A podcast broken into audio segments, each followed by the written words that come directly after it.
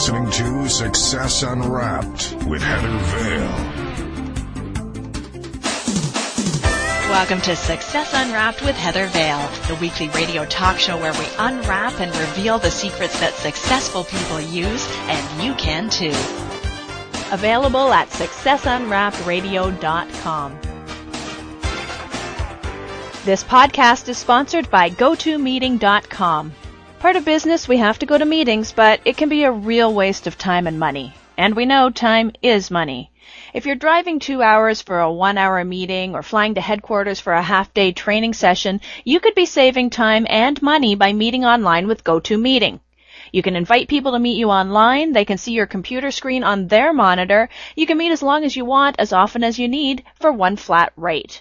You can try GoToMeeting free for 45 days with no credit card required by visiting gotomeeting.com and typing in the promo code podcast. That's gotomeeting.com and type in podcast. Try GoToMeeting free today with no credit card needed. My very special guest this week is Dr. Stephen Kraus, author, speaker, and one of the world's foremost success scientists. His teachings revolve around the real science of success and positive psychology. He also debunks what he calls self-help snake oil and reveals self-improvement urban legends. Steve has been featured in the media and major psychology textbooks. He has a PhD in social psychology from Harvard University and won Harvard's Award for Teaching Excellence twice. He's the author of many articles and the highly acclaimed books, Psychological Foundations of Success, a Harvard trained scientist separates the science of success from self-help snake oil, and Happiness is a Decision of the Heart. Steve, thank you so much for being here to help us unwrap the psychology of success. Well, thank you, Heather. I'm excited to be here. What exactly is positive psychology? Positive psychology is actually one of the fastest growing fields in all of the social sciences. And it's the scientific study of happy, successful, highly achieving people. And you might think, well, gee, that's what psychologists have always studied, right? And, and in fact, psychologists have, have historically done the opposite, you know, starting with Freud and then perpetuated by billions of dollars in government research funding. Psychology historically has focused on people with psychological problems and depression and anxiety and therapy and these kinds of things. So as a result, until the last decade or two, we haven't known a whole lot from a research perspective about what happy, successful people do differently to stay happy and successful. There was actually a, a, really interesting study that looked at all of the research that was published in psychology journals over the past century. And what they found was that studies of negative emotions outnumbered studies of positive emotions by 14 to 1. And, and also in the literature was a real focus on, on treating psychological problems rather than preventing psychological problems. So really in response to that, over the past couple of decades, there's been this growing interest in happy, successful, highly achieving people, and it's really become the, the focus of a, a lot of research in uh, in this field of positive psychology. But unfortunately, a lot of it isn't making its way out there into the mainstream world of self-help and self-improvement, and so that's what I try to do. Why has psychology traditionally focused on the negative rather than the positive? You know, I, I think part of it was that's that's where a lot of the research money went that uh, you know all all of the research that gets done by by psychologists. I shouldn't say all of it, but but a lot of it really is funded by government research, and just for a variety of reasons. Uh, you know, a lot of them public health concerns. The the government was very interested in in understanding depression and anxiety and you know causes of uh, different kinds of psychological problems, and so that's that's kind of where the research funding went. That's where the the hiring went in universities. And, uh, you know, there was just really kind of a, a carrying on of the tradition that had been in psychology for so long, you know, starting with Freud, going with, you know, all series of other therapists who followed after him, was focusing on the negative. And so it's really been a shift, particularly in the last 10 years, to focusing on positive psychology. So what exactly is the real science of success as opposed to self-help snake oil? Well, when you look at the research, I, you know, I think one of the reasons it's so important to look at the research when we start to talk about success and happiness, because there is a lot of self-help snake oil out there. There's a lot of stuff that sounds good, and we all kind of gravitate to it because they make promises of easy, effortless change, but it doesn't really work that way uh, you know, for example, a lot of self-help books say, well, you know, if you want to feel better about yourself, you know, just repeat affirmations. Look in the mirror and say, I like myself 50 times a day. And, you know, I, I wish it was that easy to, to change our, our self-concepts. Now maybe that can work in a very, very short term, but that, that's the kind of technique that it's very commonly mentioned in self-help books, but it, it's not nearly as powerful as a lot of the techniques that research has shown in terms of how people can change their self-concept, change how they think about the world, and so on. And the way that marketers of self-help snake oil try to sell the snake oil is to make it sound really easy and effortless. And you might think, well, gee, what could be easier than affirmations? Well, it'd be easier if somebody else would repeat them for you. And that sounds so ridiculous, but that's actually the entire concept behind the $50 million a year industry of subliminal self-help tapes. You know, and you've probably heard of these tapes. The idea is you listen to them, you can't audibly hear the messages in them, but they're going to unleash the power of, of your subconscious mind in their tapes that promise to improve memory and self-esteem. And there, there have been over a dozen independent scientific studies of these tapes, and all of the research basically shows that the, the only thing these tapes do is take money out of your wallet and put them into somebody else's wallet because they really don't work. So that's that's kind of what I mean by by self-help snake oil. These these too good to be true promises that when they're looked at from a from a scientific perspective and a research perspective just don't hold a lot of water. Really? So there's no subliminal self-help tapes that actually work? Not in terms of uh, any of the research that's been published in a way that's you know everyone can review the methodology until it's, you know, sort of you know, gone through the scientific process. As I mentioned, there have been over a dozen independent studies about subliminal effects like this published in scientific journals, and all of them suggest that these, these tapes really don't do anything. It's actually kind of interesting that if, if you go out on some of the websites that sell these, these tapes and, and CDs and the kinds of audio programs, they're, they're very good at making it look like there's a lot of scientific research that is, is backing up what they're talking about. So for the subliminal uh, uh, self-help products, often they'll talk about the eat popcorn, drink Coke study.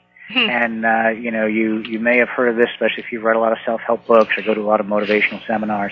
And it's actually uh, taught in in some schools, and it's it's become really kind of an interesting case study for thinking about how people are persuaded by by pseudoscience. So the eat popcorn, drink Coke study goes like this: Back in the 1950s, thousands of moviegoers in New Jersey were supposedly exposed to these subliminal messages saying, eat popcorn and drink Coke while they were watching a movie. And there were alleged huge increases in sales. Coke sales were up 18%, popcorn sales were up 58%, and when word of this study came out in the late 50s, it caused a huge international uproar. Countries all over the world banned subliminal advertising. And even today, studies have shown that four out of five Americans have heard of subliminal advertising, and of those, two-thirds believe it could be effective. And a lot of it sort of comes back to knowledge of this eat popcorn, drink Coke study. But what a lot of people don't know about the study is that in 1962, the author of this study admitted that he just made it up. his, his marketing business was failing. He had to come up with something dramatic to generate some publicity for himself. And this is what he came up with. And so this is one of uh, what I call these self-improvement urban legends. These studies that get just passed uncritically from one person to the next until it gets accepted as true, and it ends up then being used as pseudo-scientific support for some of these snake oil products that don't really work. What are some other self-improvement urban legends? Uh, well, I think my favorite one is what I call the Yale study of goals. Uh, and you, you'll, again, you, you might be familiar with this if you read a lot of self-help books or if you've been to a lot of motivational seminars or sales training seminars and they talk about the power of setting goals. And the Yale study of goals supposedly went like this. Back in 1953, the graduating class at Yale was interviewed, and what they found was that 3% of them had written specific goals for what they wanted to accomplish in the future. 20 years later, they go back, they re-interview everybody, and they find that that 3% who had written specific goals were worth more financially than the other 97% put together. And that's a, a really powerful illustration of the power of setting goals, for one tiny little problem, which is that this study was never conducted. This is uh, another one of these urban legends. Uh, there have been literally hundreds of real studies published in real scientific journals about goal setting and you know the, the, the subtle things you need to do in terms of, of setting your goals right to maximize your, your performance. But nowhere in that literature will you find any reference to, to the Yale study of goals. Uh, Yale University gets contacted all the time for information about the study. They've uh, investigated all of, of, the sources on their end, and they're, they're confident this is just a myth. And a few years ago, uh, Fast Company magazine had this column called the Consulting Debunking Unit, and they had also heard about this study, over and over again in, in you know consulting sessions and motivational seminars and so on. And so they they went to the source. They went and talked to, to Tony Robbins and Brian Tracy and Zig Ziglar.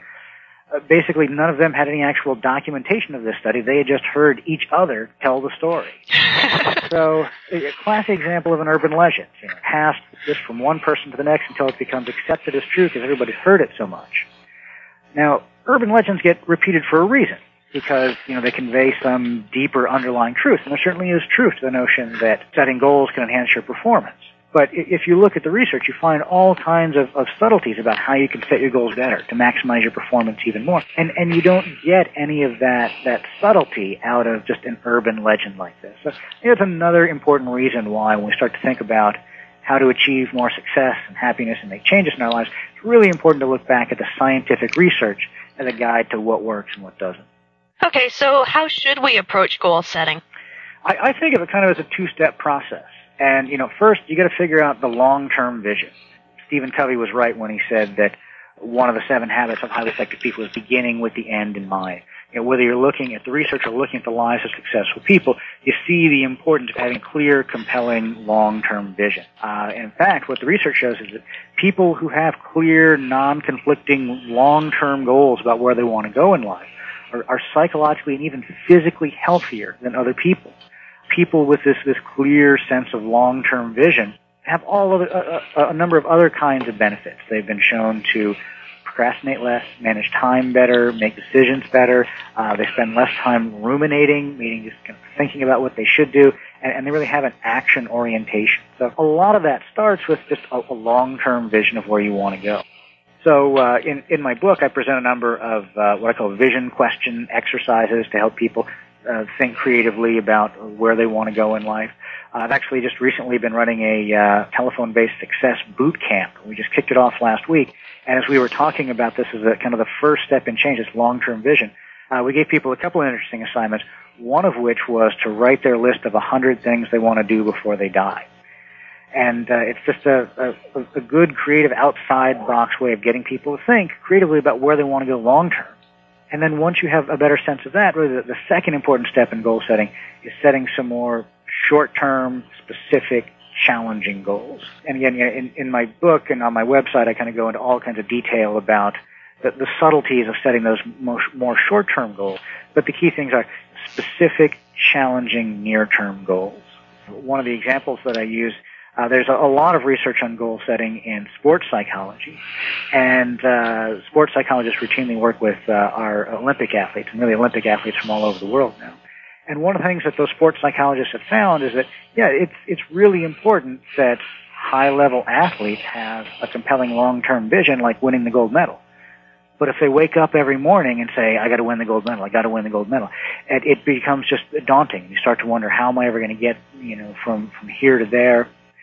And so what, what sports psychologists do is then really focus athletes on much more short-term, specific, challenging, quantifiable goals about you know, how are you going to perform in the next meet or the next practice.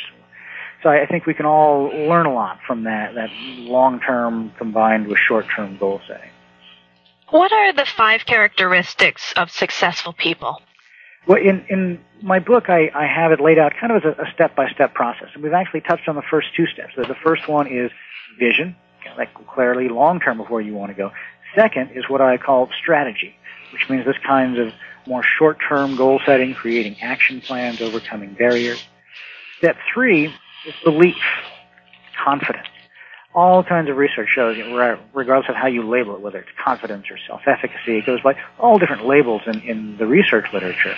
But we know in study after study that people who believe they're going to be successful are in fact more successful. So that's, that's the third key step. Fourth is persistence. Again, a whole wealth of research that backs up you know, the, the common knowledge that success takes hard work and determination and rebounding from setbacks.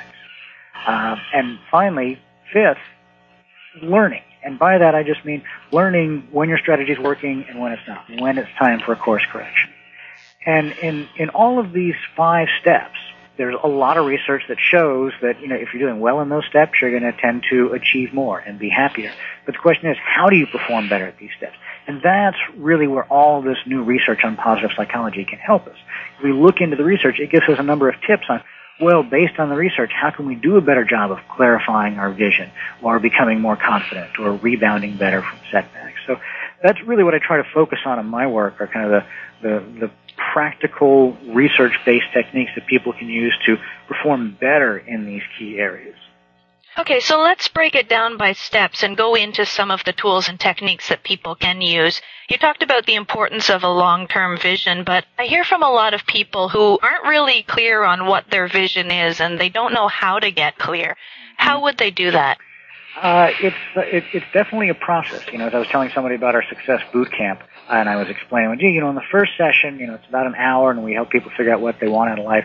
And people say, well, you, you can help people do that in an hour. And what it is, in an hour, we can give people some some tools and, and some creative techniques that can help them think about that differently. But it, it, it's going to be a process. You know, most people in figuring out what they want out of life, uh, it doesn't strike them like a sudden lightning bolt from the sky. It's kind of a process where you think about it and you try new things and you refine your, your vision over time. So what I try to do is just give people some some guidelines for how they go about that process of how do you clarify what it is that you really want. Uh, and what you really want to do is put people in a certain kind of mindset. It's almost a brainstorming kind of mindset. If you've ever done any brainstorming, you kind of know the rules of, you know, delay judgment and gratification and just try to be really creative and really outside the box. And often people have a hard time doing that. So that's why we use some of these more uh, creative techniques like the list of 100 things that you want to do before you die. But there, there are a number of things that we can do to kind of help people start thinking about that vision in a, in, in a more creative way. There's also some really good books on the topic that I recommend to people, uh, and that you know we recommend on our, our website. You can go check that out. Uh, one is uh, Po Bronson's "What Should I Do with My Life." Just an interesting journalistic view of all different people, different ages, with different ambitions, who are all wrestling with that that fundamental question in, in different ways. What should I do with my life? So there there are some interesting resources like that that can give people some tools for more creative thinking about what they really want. What would be one example of a creative tool that someone could use right now? Well, you know, I've mentioned that uh, list of 100 things you do before you die. I think that's a great one. Mm-hmm. Um, another exercise that I do, and it's, it, it may sound a little bit uh, hokey and self-helpy at first, but uh, I think there's some interesting uh, historical examples. Try writing an obituary for yourself as if you were to pass away today, and try writing an obituary for yourself as it would be 10 years from now assuming that you've accomplished all the things that you want to accomplish. And like I said, that, that exercise may sound a little hokey. There's a really interesting historical example. And that's the case of Alfred Nobel. And when you say in Nobel, everybody thinks, oh, Nobel Prize. And that's what we know him for today. Uh, in fact, Alfred Nobel was a weapons merchant and had made a lot of money uh, with dynamite. So one day, Nobel's brother passes away and the newspapers make a mistake. And instead of running the obituary for Nobel's brother, they, they thought that Nobel himself had died. So they, they wrote his obituary. And what they wrote about him in that obituary was, uh, you know, Alfred Nobel, who invented the most destructive force known to man in dynamite. Talked about all the, you know, the killing that resulted from it. And he saw that obituary and he said, no, that's not going to be my legacy and just by virtue of having seen you know, an obituary that might have been, it inspired him to totally change his life, to develop the Nobel Prizes. So I, I think it's a really powerful example of how thinking about your legacy can really powerfully shape where you want to go in life. To visit Dr. Stephen Kraus's websites, go to stevekraus.com or realscienceofsuccess.com. And I hope you've enjoyed the first segment of our interview. But it's not over. There's a full 200% more than what you just heard where we delve deeper into these success principles. To unwrap the full interview and get lots more tools for success, just sign up to become a Success Unwrapped member on any level you choose at successunwrapped.com slash members. This has been Success Unwrapped with Heather Vale. Be sure to tune in to the next edition of Success Unwrapped, helping you to unwrap and discover your own potential for success. Until next time, keep unwrapping. I'm Heather Vale. This podcast is part of the Blubrry Network at blubrry.com. That's spelled B-L-U-B-R-R-Y dot com.